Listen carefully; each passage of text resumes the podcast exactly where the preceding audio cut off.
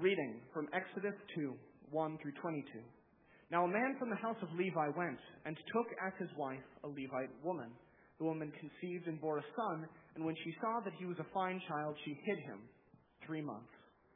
When she could hide him no longer, she took for him a basket made of bulrushes and daubed it with bitumen and pitch. She put that child in it and placed it among the reeds by the river. And his sister stood at a distance to know what would be done to him. Now the daughter of Pharaoh came down to bathe at the river, while her young women walked beside the river. She saw the basket among the reeds and sent her servant woman, and she took t- er, and she took it. When she opened it, she saw the child, and behold, the baby was crying. She took pity on him and said, This is one of the Hebrews' children. Then his sister said to Pharaoh's daughter, Shall I go and call you a nurse from the Hebrew woman to nurse the child for you? And Pharaoh's daughter said to her, Go. So the girl went and called the child's mother. And Pharaoh's daughter said to her, Take this child away and nurse him for me, and I will give you your wages. So the woman took the child and nursed him. When the child grew older, she brought him to Pharaoh's daughter, and he became her son. She named him Moses. Because I drew him out of the water. One day, when Moses had grown up, he went out to see his people and looked on their burdens, and he saw an Egyptian beating a Hebrew, one of his people. He looked this way and that, and seeing no one, he struck down the Egyptian and hid him in the sand. When he went out the next day, behold, two Hebrews were struggling together. And he said to the man in the wrong, Why do you strike your companion? He answered, Who made you a prince and a judge over us? Do you mean to kill me as you killed that Egyptian? Then Moses was afraid and thought, Surely this man is known. Uh, when Pharaoh heard of it, he sought to kill Moses. But Moses fled from Pharaoh and stayed in the land of Midian, and he sat down as well.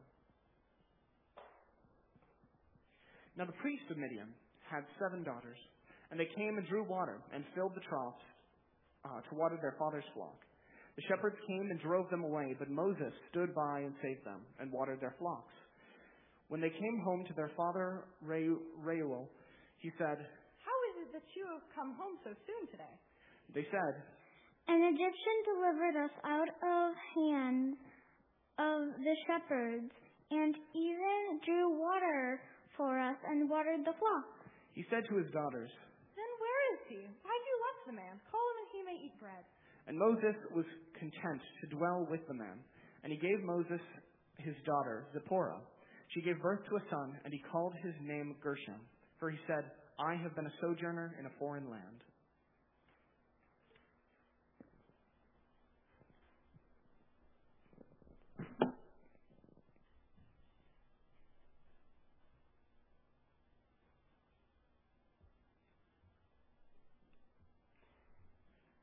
I have a question this morning.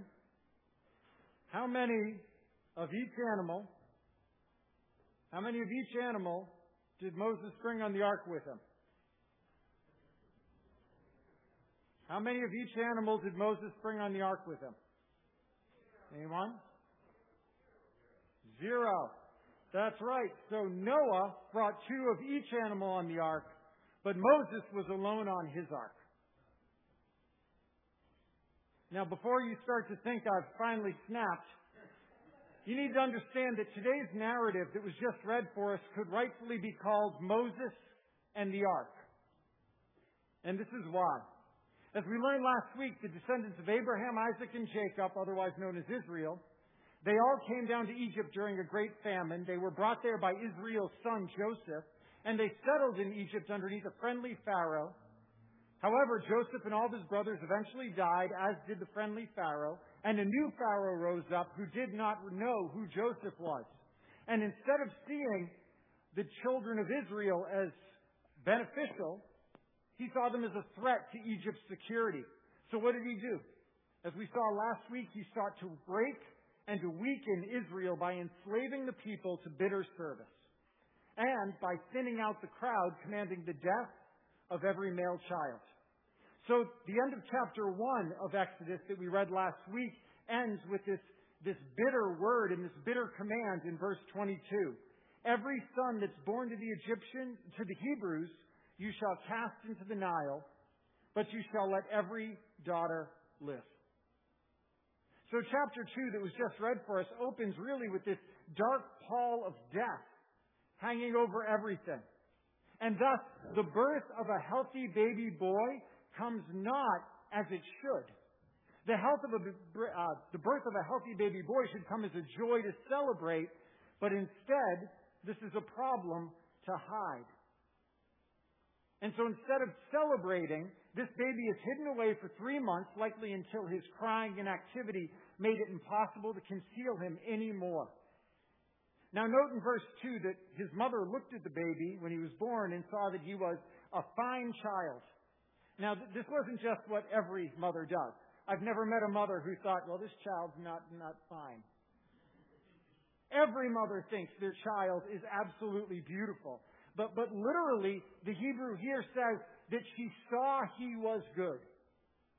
She saw he was good. Now, the original hearers of this story would have heard that phrase, she saw he was good, and it is very similar to another phrase that comes earlier in the Pentateuch, at the beginning of Genesis. When God creates all things in Genesis chapter 1, seven times it declares, and God saw that it was good. And God saw that it was good. So when the original hearers of this text heard the text say, she looked on the baby and saw that he was good, they would have said, oh, just like God looked on the earth and saw that it was good. So friends, it was a signal. It was a signal that the God who created all things is about to do something new. With the birth of Moses, something new, something good was coming into being. Because right now, Israel's in bitterness, they're in slavery, a pall of death hangs over them all, but God has caused something good to come. Something good is coming. And as we read last week, the Exodus, this is really the, the nation of Israel's, it's their origin story. And so what we find is that the God who created all the world is about to create for himself a people, a nation. He's going to deliver them from slavery and from death. He's going to bring them into freedom and into life. And church, many of you can hear it already, can't you? This is the gospel. This is the good news. Now, the birth of this child, Moses, was truly good news to Israel. God was about to deliver them from the darkness of death so that they could become a people of his own possession. But friends, we need to remember that for as good as the deliverance that Moses was going to bring was, that deliverance would only ever be partial and temporary. The deliverance that God was going to bring through Moses would only be partial and temporary. Partial because the deliverance would be from slavery to Pharaoh and from the death that Pharaoh immediately threatened, but it wasn't deliverance from Israel's slavery ultimately to sin and to death itself. And the deliverance was only temporary because while Israel was about to be delivered from slavery to the gods of Egypt, when we read the rest of Israel's history, we find that time and time again she fell into slavery to other nations and to the gods of those nations. So, friends, as great as the deliverance that the Lord was about to bring by Moses' hand, it was only partial and temporary. And it left them longing for a greater deliverance. And, friends, the gospel. The good news is that a greater deliverance has come.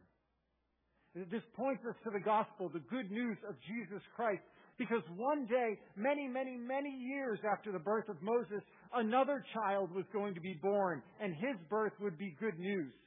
In fact, his birth would be good news not just to the nation of Israel. The birth of the child who was to come would be good news to the whole world. As Luke chapter 2 verse 10 says, good news of great joy for all people. And the birth of the child that would be born this child would be born into a world also of slavery, a world where over all of us hangs a dark shadow of death. But the Lord was sending one who would, in the words of Luke 179, give light to those who sit in darkness and in the shadow of death, to guide our feet to the way of peace. And just as this child Moses was going to deliver a people so that God could make them his people, so the birth of Jesus Christ was so that God could make for himself a people. As the apostle Peter celebrated in 1 Peter chapter 2, but you are a chosen race, a royal priesthood, a holy nation, a people for his own possession, that you may proclaim the excellencies of him who called you out of darkness and into his marvelous light. And once you were not a people, but now you are God's people. Once you had not received mercy, but now you have received mercy. Friends, the good news of Jesus Christ is that Christ was born to bring us a deliverance greater than Moses. Not a partial and a temporary deliverance, but a deliverance that is complete and that is eternal. The author of Hebrews celebrates in Hebrews chapter 2 verses 14 and 15. Since therefore the children share in flesh and blood, Jesus himself likewise partook of the same things, that through death he might destroy, destroy the one who has the power of death, that is the devil, and deliver all those who through fear of death were subject to lifelong slavery. Friends, this is the good news. If Jesus has come and he has destroyed the one who holds the power of death, then our lifelong slavery to death has ended permanently. If by his death and on the cross and resurrection from the dead, Jesus has broken the power of sin, then we are no longer slaves to sin. We are no longer slaves to death. But now, by Jesus' deliverance, he has made us his people. We are sons and daughters of God. Church, this is the gospel. This is the good news. The birth of Moses was good news to Israel, but the birth of Jesus Christ is good news to the world. And it's good news to you and to me. And friends, have you believed and responded to this good news? Because if you come here today and you're still living in slavery to sin, if you're here today and you are bound by the chains of addiction, if you're burdened by unforgiveness and anger, if you're shackled by shame and guilt, if you are living right now in the shadow of the fear of death, then hear the good news. Jesus Christ has come not to deliver you partially, but completely. Not to deliver you temporarily, but to deliver you eternally from sin and death. He has come to make you a people, to make you His son, to make you His daughter, sons and daughters of God. This is the gospel. This is the good news. And if you are here today or if you're logged in online and you have never heard this, or you've heard this before, but now you're feeling ready to respond, you hear the call of God, don't resist. Don't wait. I would love to talk to you and to pray with you after the service. I would love if you reach out to me online through our website so that we can connect and so that you can hear so that you can receive, because this is truly good news. Good news of great joy for all people. And the question is, are you living this good news today? Well, there you go. That gets us through chapter 2 of this section. We're only on verse 2. There's more in here. But for the people of Israel, they're in slavery in Egypt, and so the birth of Moses is good news, isn't it? God is bringing something good. He's bringing something new. He's raising up a deliverer. But friends, do you notice something about this deliverer? Before Moses can be used to deliver Israel, God has to deliver the deliverer. God has to deliver the deliverer. Because at three months old, the infant Moses needed deliverance from death because he was supposed to be cast into the Nile River so that he would die. And friends, don't you love the irony of God? Because that's exactly what his mom did. She cast him into the Nile River, just like Pharaoh commanded. However, before she cast him into the river, she built for him a basket, but it wasn't just a basket, friends. She built for him an ark. The Hebrew word that is used for basket here, that's translated basket, is only used one other place in the Old Testament. And that's in Genesis 6 through 9 when it talks about Moses building an ark. That's what I meant. Noah building an ark. That's right. Listen to what I mean, not what I said. Just as God kept Noah and his family and the animals safe from the waters and the destruction in their ark in Genesis, God keeps Moses safe from the waters of destruction in his little ark. And just as God provided deliverance for Noah by the ark, he provides deliverance for Moses by an ark. God is the deliverer, and he is providing deliver, a deliverer for his people, but first, he has to provide deliverance for the deliverer.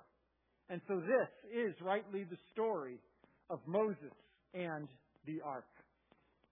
And not only is this an ark, do we find, but this is a Trojan ark. It's a Trojan ark because just like the Trojan horse that we read about in the Odyssey, when Greek soldiers hid inside that large wooden horse so that they would be wheeled into Troy so they could take over the city, Moses hides within the ark, and what does God do? He uses that ark to sneak Moses into the palace and into Pharaoh's household. I mean, this is an impossible plan.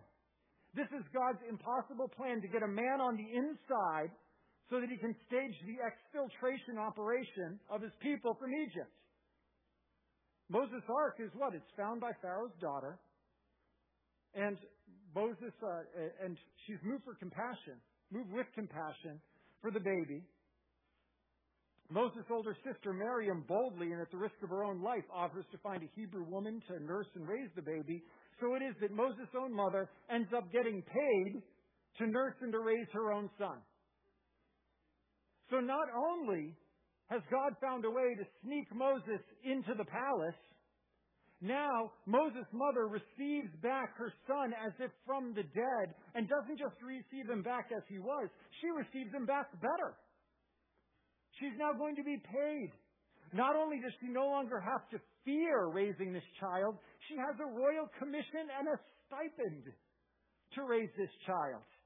And this child now has access to all of the riches of Egypt.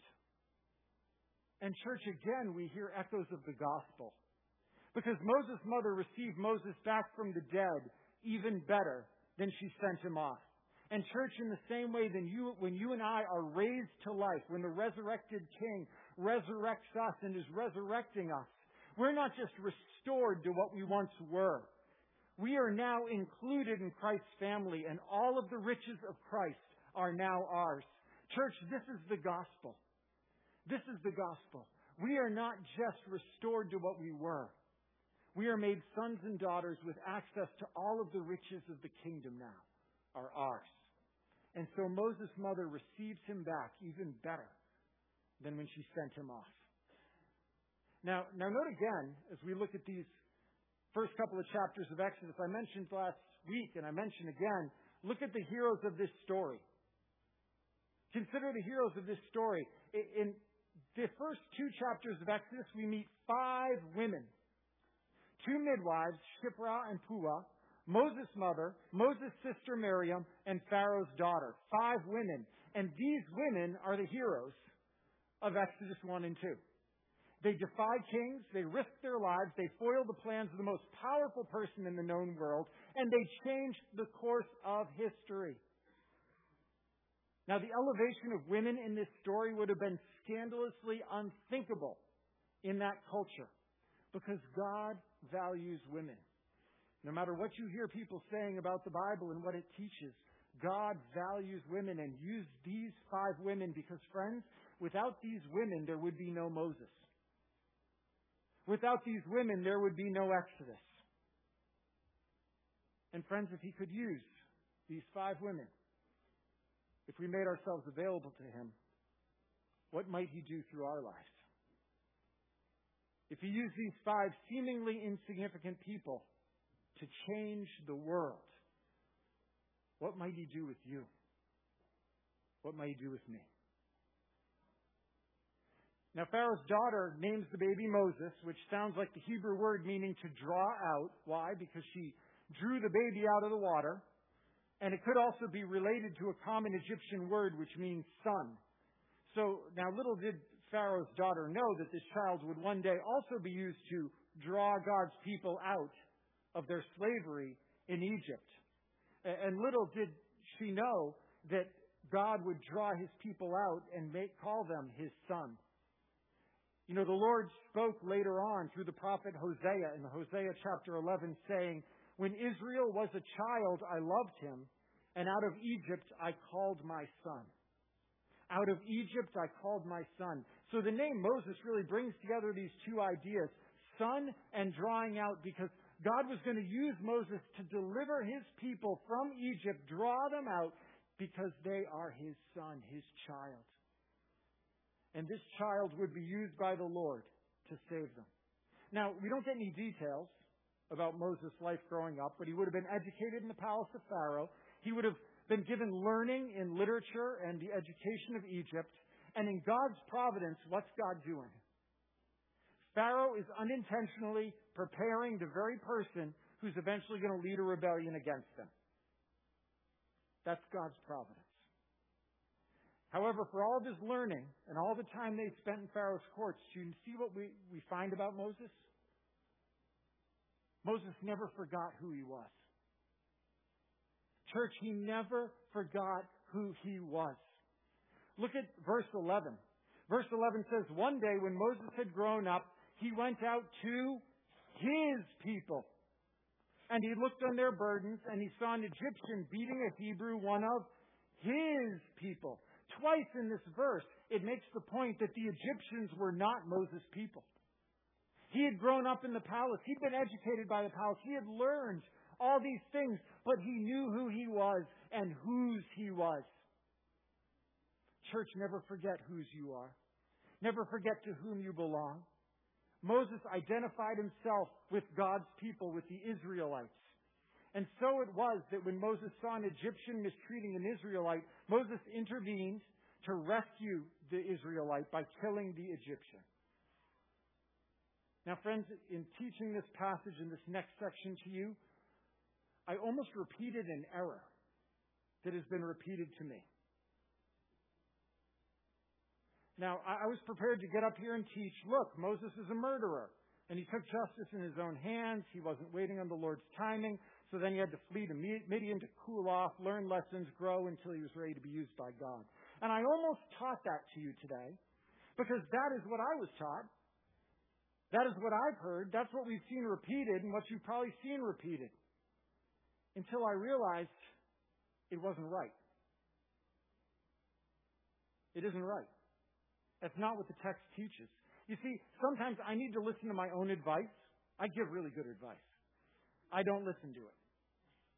And you've heard me give you advice here on Sunday mornings, and for those that tune in Tuesday through Friday to our morning devotionals, you've heard me say so many times when we have the Old Testament quoted in the New Testament, we need to consider the interpretation that the New Testament authors to be authoritative.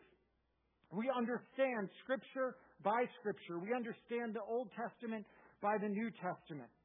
And so, what did the New Testament authors have to say about this period in Moses' life?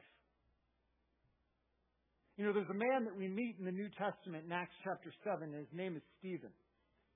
Stephen would become the first martyr, the first man killed for his testimony of Jesus Christ. And in Acts 7, he's testifying before the angry religious leaders of his day. And it says in Acts chapter 6 and again in Acts chapter 7, he was a man who was full, filled with the Holy Spirit. He was filled with the Holy Spirit, it says repeatedly. And so filled with the Holy Spirit, he then explains to us, he retells and explains to us Moses' life in Acts 7, starting in verse 17.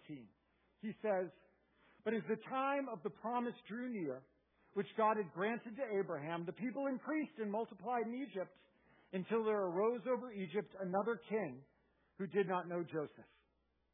He dealt shrewdly with our race and forced our fathers to expose their infants so that they would not be kept alive.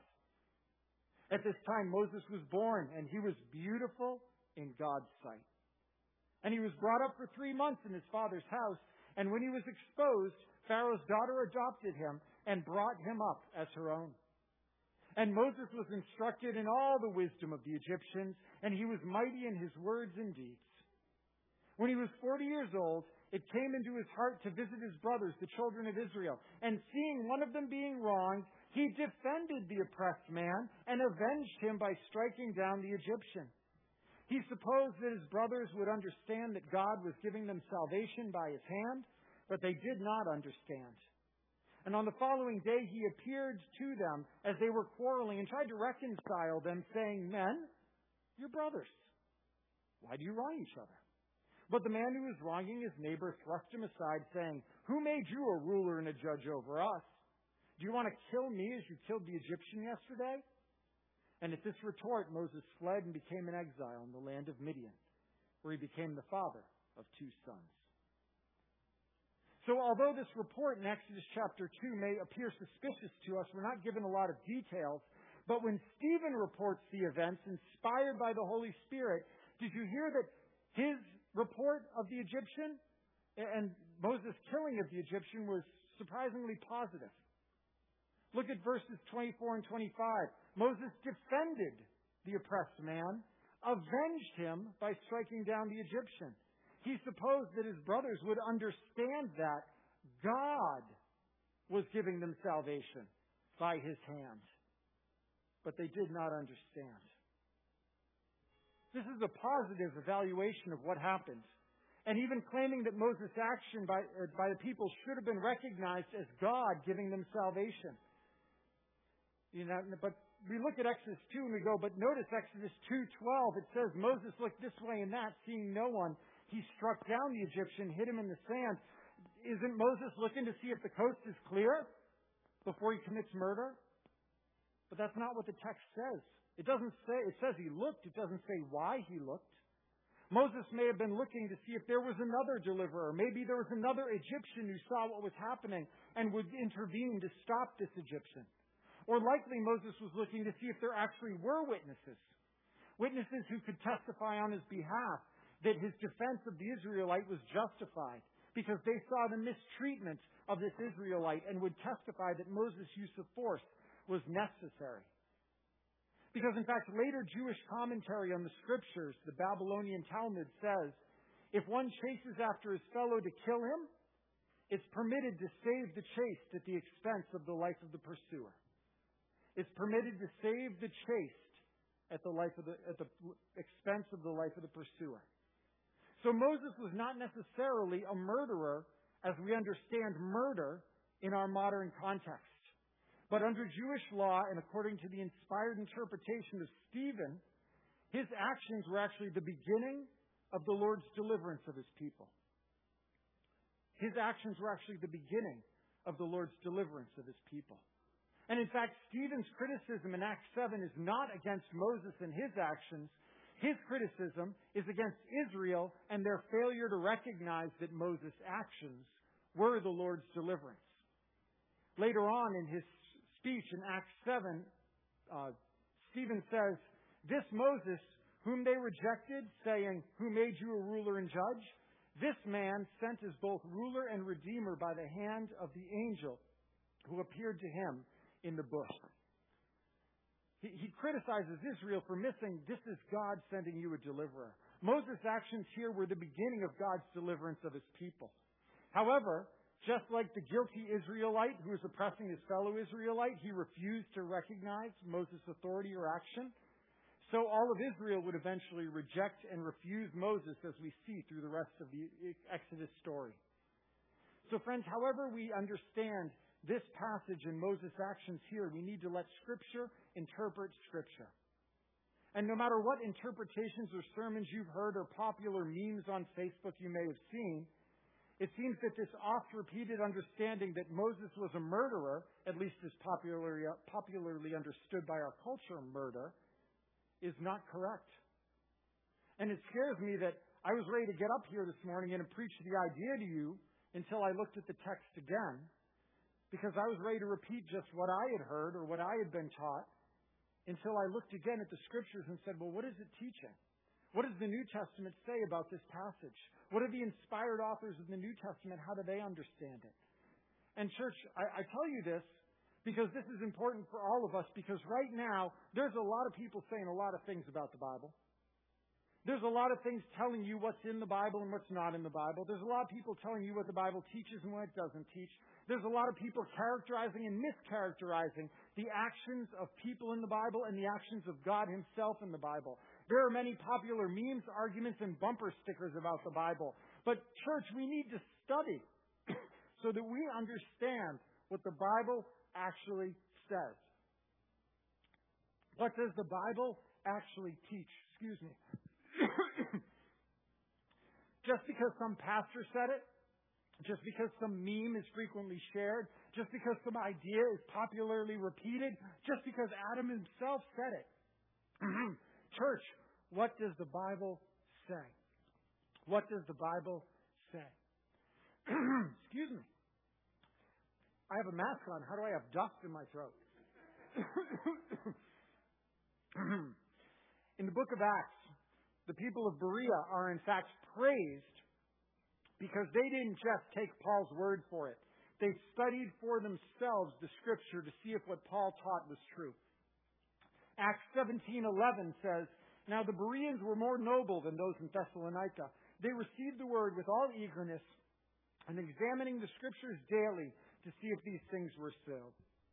Church, a lot of people are saying a lot of things about the Bible today and what's in the Bible and what the Bible says, what the Bible doesn't say. But don't believe everything you hear. Just because it's a well created meme on Facebook doesn't mean it's true. Just because somebody said it doesn't mean it's true. Examine the scriptures daily to see if the things are true and to understand what they teach. So how should we understand this section of Moses' life?